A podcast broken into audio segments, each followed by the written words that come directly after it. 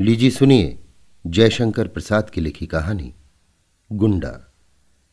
वाचन समीर गोस्वामी का है। वो पचास वर्ष से ऊपर था, तब भी युवकों से अधिक बलिष्ठ और दृढ़ था। चमड़े पर झुर्रियाँ नहीं पड़ी थी। वर्षा की झड़ी में, पूस की रातों की छाया में, कड़कती हुई जेठ की धूप में, नंगे शरीर घूमने में वो सुख मानता था। उसकी चढ़ी मूछें बिच्छू के डंक की तरह देखने वालों की आँखों में चुभती थीं। उसका सांवला रंग सांप की तरह चिकना और चमकीला था। उसकी नागपुरी धोती का लाल रेशमी किनारा दूर से ही ध्यान आकर्षित करता। कमर में बनारसी सैली का फेंटा, जिसमें सीप की मूठ का बिछुआ खुसा रहता था। उसके घुंघराले बालों पर सुनहले पल्ले के साफे का छोर उसकी चौड़ी पीठ पर फैला रहता। ऊँचे कंधे पर टिका हुआ चौड़ी धार का गड़ासा ये भी उसकी धज पंजों के बल जब वो चलता तो उसकी नसें चटाचट बोलती थी। वो गुंडा था। ईसा की अठारहवीं शताब्दी के अंतिम भाग में वही काशी नहीं रह गई थी, जिसमें उपनिषद के अजात शत्रु की परिषद में ब्रह्म विद्या सीखने के लिए विद्वान ब्रह्मचारी आते थे। गौतम बुद्ध और शंकराचार्य के धर्म दर्शन के वाद विवाद कई शताब्दियों से लगातार मंदिरों और मठों के ध्वंस और तपस्वियों के वध के कारण प्रायः बंद से हो गए थे। यहाँ तक कि पवित्रता और छुआछूत में कट्टर वैष्णव धर्म भी उस विशृंखलता में, नवागंतुक धर्मोन्माद में अपनी असफलता देखकर काशी में अघोर रूप धारण कर रहा था। उसी समय समस्त न्याय और बुद्धिवाद को शस्त्र बल के सामने झुकते देखकर काशी के विच्छिन्न और निराश नागरिक जीवन ने एक नवीन संप्रदाय की सृष्टि की वीरता जिसका धर्म था। अपनी बात पर मिटना सिंह वृत्ति से जीविका ग्रहण करना, प्राण भिक्षा मांगने वाले कायरों तथा चोट खाकर गिरे हुए प्रतिद्वंदी पर शस्त्र न उठाना, सताए निर्बलों को सहायता देना और प्रत्येक क्षण प्राणों को हथेली पर लिए घूमना उसका बाना था। उन्हें लोग काशी में गुंडा कहते थे। जीवन की किसी अलभ अभिलाषा से वंचित होकर जैसे प्राय लोग विरक्त हो जाते हैं, ठीक उसी तरह किसी मानसिक चोट से घायल होकर एक प्रतिष्ठित जमींदार का पुत्र होने पर भी ननाकू सिंह गुंडा हो गया था। दोनों हाथों से उसने अपनी संपत्ति लुटाई। ननाकू सिंह ने बहुत सा रुपया खर्च करके जैसा स्वांग खेला था, उसे काशी वाले बहुत दिनों तक नहीं भूल सके। वसंत ऋतु में ये प्रहसनपूर्ण अभिनय खेलने के लिए उन दिनों प्रचुर धन, बल, निर्भीकता और उश्रृंखलता की आवश्यकता होती थी। एक बार ननहकू सिंह ने भी एक पैर में नूपुर, एक हाथ में तोड़ा, एक आँख में काजल, एक कान में हज़ारों के मोती तथा दूसरे कान में फटे हुए जूते का तल्ला लटकाकर एक जड़ाव मूठ की तलवार, दूसरा हाथ आभूषणों से लदी हुई अभिनय करने वाली प्रेमिका के कंधे पर रखकर गाया था। कहीं बैगन वाली मिले तो बुला देना। प्रायः बनारस के बाहर की हरियालियों में, अच्छे पानी वाली कुओं पर, गंगा की धारा में मचलती हुई डोंगी पर, वो दिखलाई पड़ता था। कभी कभी जुआ खाने से निकलकर जब वो चौक में आ जाता तो काशी की रंगीली वैश्याएँ मुस्कुराकर उसका स्वागत करती और उसके दृढ़ शरीर को सस्प्रह देखती। वो तमोली की ही दुकान पर बैठकर उनके गीत सुनता, ऊपर कभी नहीं जाता था। जुए की जीत का रुपया मुट्ठियों में भर भर कर उनकी खिड़की में वो इस तरह उछालता कि कभी कभी समाजी लोग अपना सिर सहलाने लगते। तब वो ठठाकर हंस देता। जब कभी लोग कोठे के ऊपर चलने के लिए कहते तो वो उदासी की सांस खींचकर चुप हो जाता। वो अभी वंशी के जुआ खाने से निकला था। आज उसकी कौड़ी ने साथ न दिया। सोलह परियों के नृत्य में उसका मन न लगा। मन्नू तमोली की दुकान पर बैठते हुए उसने कहा, आज शायद अच्छी नहीं रही मन्नू। क्यों मालिक? चिंता किस बात की है? हम लोग किस दिन के लिए हैं? सब आप ही का तो है। अरे, बुद्धू ही रहे तुम। ननाकू सिंह जिस दिन किसी से लेकर जुआ खेलने लगे, उसी दिन समझना वो मर गए। तुम जानते नहीं कि मैं जुआ खेलने कब जाता हूँ? जब मेरे पास एक पैसा नहीं रहता उसी दिन नाल पर पहुँचते ही जिधर बड़ी ढेरी रहती है, उसी को बदता हूँ और फिर वही दांव आता भी है। बाबा कीना राम का ये वरदान है। तब आज क्यों मालिक? पहला दांव तो आया ही, फिर दो चार हाथ बदने पर सब निकल गया। तब भी लो, ये पाँच रुपए बचे हैं। एक रुपया तो पान के लिए रख लो और चार दे दो मलू की कथक को। कह दो कि दुलारी से गाने के लिए कह दे। हाँ, वही गीत। विलमी विदेश रहे। ननकू सिंह की बात सुनते ही मलू की जो अभी गांजे की चिलम पर रखने के लिए अंगारा चूर कर रहा था, घबरा कर उठ खड़ा हुआ। वो सीढ़ियों पर दौड़ता हुआ चढ़ गया। चिलम को देखता ही ऊपर चढ़ा। इसलिए उसे चोट भी लगी। पर नन्हकू सिंह की भ्रकुटी देखने की शक्ति उसमें कहा? उसे नन्हकू सिंह की वो मूर्ति न भूली थी। जब इसी पान की दुकान पर जुए खाने से जीता हुआ रुपए से भरा तोड़ा लिए वो बैठा था। दूर से बोधी सिंह की बारात का बाजा बजता हुआ आ रहा था। नन्हकू ने पूछा, ये किसकी बारात है? ठाकुर बोधी सिंह के लड़के की। मन्नू के इतना कहते ही ननहकू के ओठ फड़कने लगे। उसने कहा, मन्नू, ये नहीं हो सकता। आज इधर से बारात न जाएगी। बोधी सिंह हमसे निपटकर तब बारात इधर से ले जा सकेंगे। मन्नू ने कहा तब मालिक मैं क्या करूँ?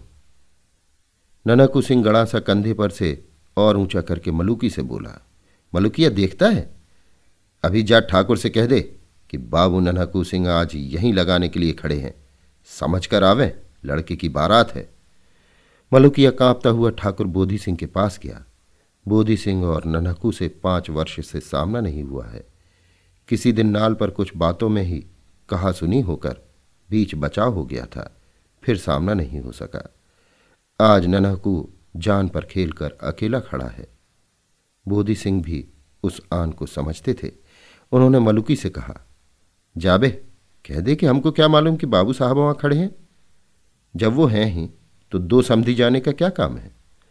बोधी सिंह लौट गए और मलुकी के कंधे पर तोड़ा लाद कर बाजे के आगे ननकू सिंह बारात लेकर गए। ब्याह में जो कुछ लगा, खर्च किया।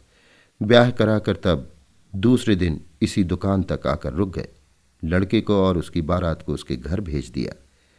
मलूकी को भी दस रुपया मिला था उस दिन। फिर ननकू सिंह की बात सुनकर बैठे रहना और यम को न्योता देना एक ही बात थी। उसने जाकर दुलारी से कहा, हम ठेका लगा रहे हैं तुम गाओ। तब तक बल्लू सारंगी वाला पानी पीकर आता है। बाप रे, कोई आफत आई है क्या बाबू साहब? सलाम। कहकर दुलारी ने खिड़की से मुस्कुराकर झांका था कि नन्हकू सिंह उसके सलाम का जवाब देकर दूसरे एक आने वाले को देखने लगे। हाथ में हरौती की पतली सी छड़ी, आँखों में सुरमा, मुँह में पान, मेहंदी लगी हुई लाल दाढ़ी, जिसकी सफ़ेद जड़ दिखलाई पड़ रही थी। कुव्वेदार टोपी, छकलिया अंगरखा और साथ में लेसदार परत वाले दो सिपाही कोई मौलवी साहब है? नन्हकू हंस पड़ा। नन्हकू की ओर बिना देखे ही मौलवी ने एक सिपाही से कहा, जाओ, दुलारी से कह दो कि आज रेजिडेंट साहब की कोठी पर मुजरा करना होगा। अभी चले। देखो तब तक हम जान अली से कुछ इत्र ले रहे हैं। सिपाही ऊपर चढ़ रहा था और मौलवी दूसरी ओर चले थे कि नन्हकू ने ललकार कर कहा, दुलारी, हम कब तक यहाँ बैठे रहें? क्या अभी सरंगिया नहीं आया? दुलारी ने कहा, वाह बाबू साहब, आप ही के लिए तो यहाँ बैठी हूँ। सुनिए ना, आप तो कभी ऊपर मौलवी जल उठा। उसने कड़क कर कहा, चौबदार, अभी वो स्वर की बच्ची उतरी नहीं?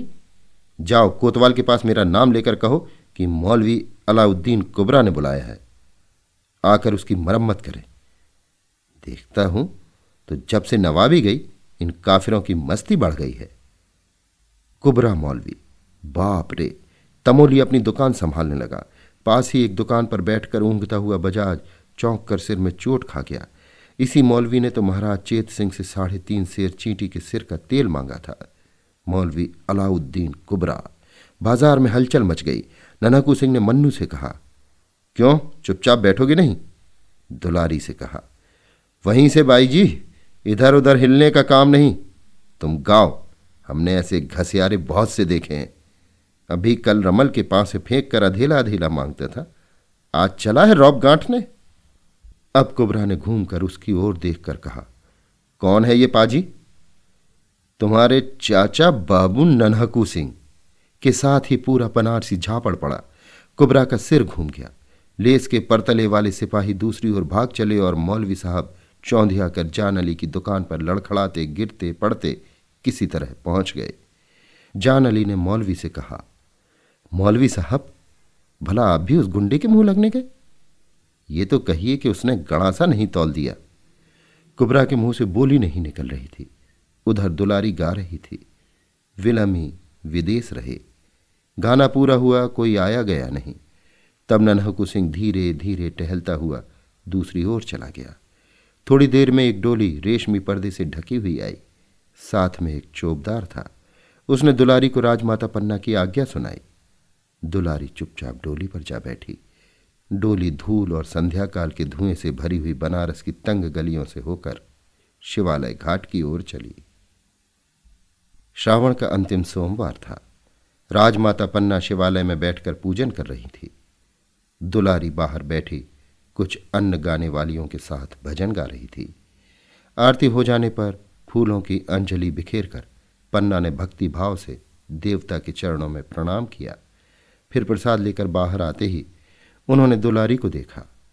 उसने खड़ी होकर हाथ जोड़ते हुए कहा, मैं पहले ही पहुँच जाती। क्या करूँ? वो कुबरा मौलवी निगोड़ा आकर रेजिडेंट की कोठी पर ले जाने लगा। घंटों इसी झंझट में बीत गया सरकार। कुबरा मौलवी, जहाँ सुनती हूँ उसी का नाम। सुना है उसने यहाँ भी आकर कुछ। फिर न जाने क्या सोचकर बात बदलते हुए पन्ना ने कहा, हाँ, तब फिर क्या हुआ? तुम कैसे यहाँ आ सकी? बाबू ननहकू सिंह उधर से आ गए। मैंने कहा, सरकार की पूजा पर मुझे भजन गाने को जाना है, और ये जाने नहीं दे रहा है। उन्होंने मौलवी को ऐसा झापड़ लगाया कि उसकी हेकड़ी भूल गई, और तब जाकर मुझे किसी तरह आने की छुट्टी मिली। कौन बाबू ननहकू सिंह? दुलारी ने सिर नीचा करके कहा, अरे क्या सरकार को नहीं मालूम? बाबू निरंजन सिंह के लड़के। उस दिन जब मैं बहुत छोटी थी, आपकी बारी में झूला झूल रही थी। तब जब नवाब का हाथी बिगड़कर आ गया था, बाबू निरंजन सिंह के कुंवर ने ही तो उस दिन हम लोगों की रक्षा की थी। राजमाता का मुख उस प्राचीन घटना को स्मरण करके ना जाने क्यों विवर्ण हो गया। फिर अपने को संभाल कर उन्होंने पूछा तो बाबू नन्हकू सिंह उधर कैसे आ गए? दुलारी ने मुस्कुराकर सिर नीचा कर लिया। दुलारी राजमाता पन्ना के पिता की जमींदारी में रहने वाली वैश्या की लड़की थी। उसके साथ ही कितनी बार झूले हिंडोले अपने बचपन में पन्ना झूल चुकी थी। वो बचपन से ही गाने में सुरीली थी, सुंदरी होने पर चंचल भी थी। पन्ना जब काशीराज की माता थी, तब दुलारी काशी की प्रसिद्ध गाने वाली थी। राजमहल में उसका गाना बजाना हुआ ही करता। महाराज बलवंत सिंह के समय से ही संगीत पन्ना के जीवन का आवश्यक अंश था। हाँ अब प्रेम, दुख और दर्द भरी विरह कल्पना के गीत की ओर अधिक रुचि न थी। अब सात्विक भावपूर्ण भजन होता था। राजमाता पन्ना का वैधव्य से दीप्त शांत मुखमंडल कुछ मलिन हो गया। बड़ी रानी की सापत्न ज्वाला बलवंत सिंह के मर जाने पर भी नहीं बुझी। अंतपुर कलह का रंगमंच बना रहता। इसी से प्रायः पन्ना काशी के राज मंदिर में आकर पूजा पाठ में अपना मन लगाती। रामनगर में उसको चैन नहीं मिलता। नई रानी होने के कारण बलवंत सिंह की प्रेयसी होने का गौरव तो उसे था ही। साथ में पुत्र उत्पन्न करने का सौभाग्य भी मिला।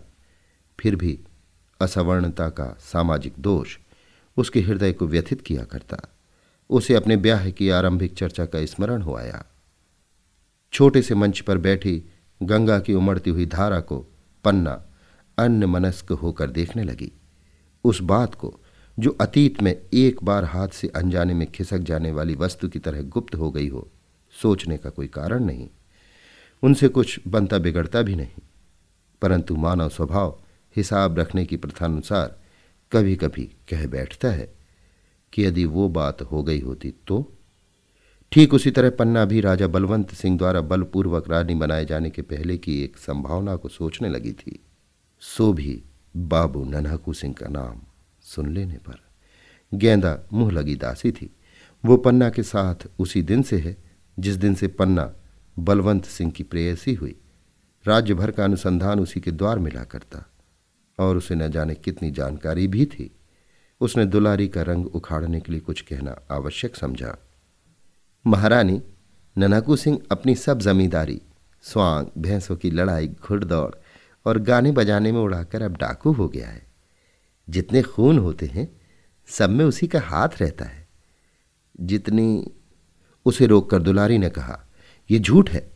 बाबू साहब के ऐसा धर्मात्मा तो कोई है ही नहीं। कितनी विधवाएँ उसकी दी हुई धोती से अपना तन ढकती हैं। कितनी लड़कियों की शादी ब्याह होती है। कितने सताए हुए लोगों की उनके द्वारा रक्षा होती है। रानी पन्ना के हृदय में एक तरलता उद्देलित हुई। उन्होंने हंसकर कहा, दुलारी, वे तेरे यहाँ आते हैं ना?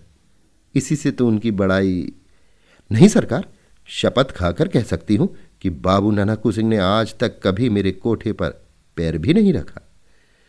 राजमाता न जाने क्यों, इस अद्भुत व्यक्ति को समझने के लिए चंचल हो उठी थी।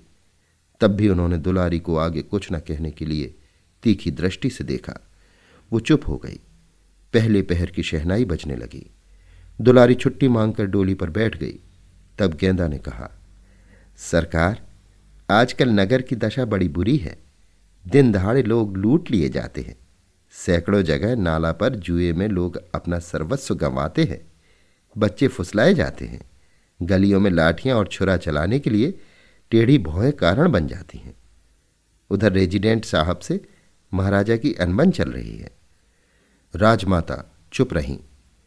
दूसरे दिन राजा चेत सिंह के पास रेजिडेंट मार्कहेम की चिट्ठी आई, जिसमें नगर की दुर्व्यवस्था की कड़ी आलोचना थी। डाकुओं और गुंडों को पकड़ने के लिए उन पर कड़ा नियंत्रण रखने की संपत्ति भी थी। कुबरा मौलवी वाली घटना का भी उल्लेख था। उधर हेस्टिंग्स के आने की भी सूचना थी। शिवालय घाट और रामनगर में हलचल मच गई।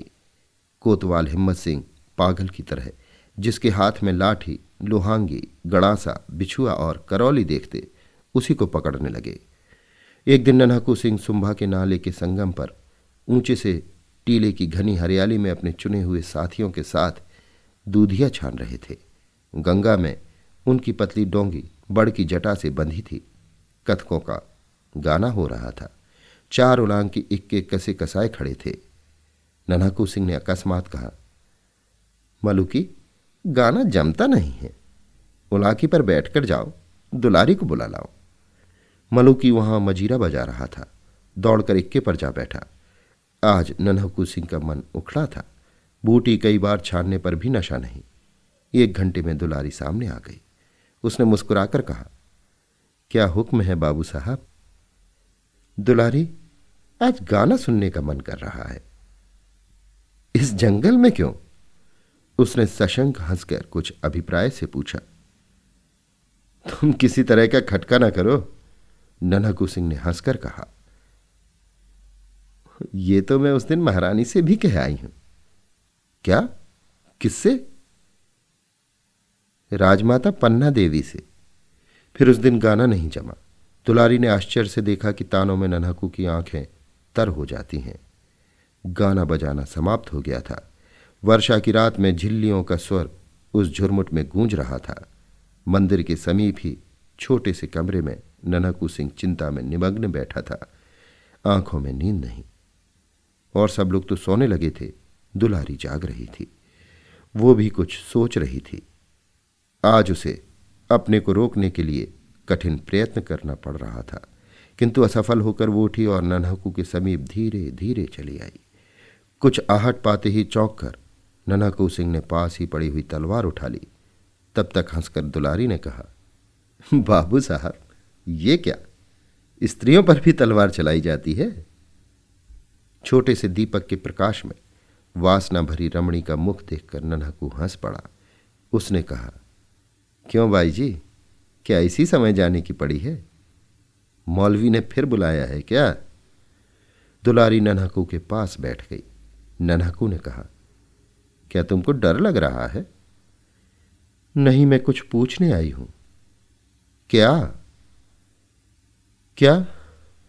यही कि कभी तुम्हारे हृदय में उसे ना पूछो दुलारी, हृदय को बेकार ही समझकर तो उसे हाथ में लिए फिर रहा हूँ। कोई कुछ कर देता, कुचलता, चीरता, उछालता, मर जाने के लिए सब कुछ तो करता हूँ। पर मरने नहीं पाता। मरने के लिए भी कहीं खोजने जाना पड़ता है। आपको काशी का हाल क्या मालूम? ना जाने घड़ी भर में क्या हो जाए। उलट पलट होने वाला है क्या? बनारस की गलियाँ जैसे काटने को दौड़ती हैं। कोई नई बात इधर हुई है क्या? कोई हेस्टिंग्स आया है। सुना है उसने शिवालय घाट पर तिलंगों की कंपनी का पहरा बैठा दिया है। राजा चेत सिंह और राजमाता पन्ना वहीं हैं। कोई कोई कहता है कि उनको पकड़कर कलकत्ता भेजने। क्या पन्ना भी? रनिवास भी वहीं है? ननाकू सिंह अधीर हो उठा था। क्यों बाबू साहब? आज रानी पन्ना का नाम सुनकर आपकी आँखों में आँसू क्यों आ गए? सहसा ननहकू का मुख भयानक हो उठा। उसने कहा, चुप रहो, तुम उसको जानकर क्या करोगी? वो उठ खड़ा हुआ। उद्विग्न की तरह न जाने क्या खोजने लगा। फिर स्थिर होकर उसने कहा, दुलारी, जीवन में आज ये पहला ही दिन है कि एकांत रात में एक स्त्री मेरे पलंग पर आकर बैठ गई है। मैं चिर कुमार अपनी एक प्रतिज्ञा का निर्वाह करने के लिए सैकड़ों असत्य अपराध करता फिर रहा हूँ। क्यों? तुम जानती हो? मैं स्त्रियों का घोर विद्रोही हूँ और पन्ना, किंतु उसका क्या अपराध? अत्याचारी बलवंत सिंह के कलेजे में बिछुआ मैं न उतार सका। किंतु पन्ना, उसे पकड़कर गोरे कलकत्ते भेज देंगे? वही। ननाकू सिंह उन्मत्त हो उठा था। दुलारी ने देखा, ननाकू अंधकार में ही वट वृक्ष के नीचे पहुँचा और गंगा की उमड़ती हुई धारा में डोंगी खोल दी।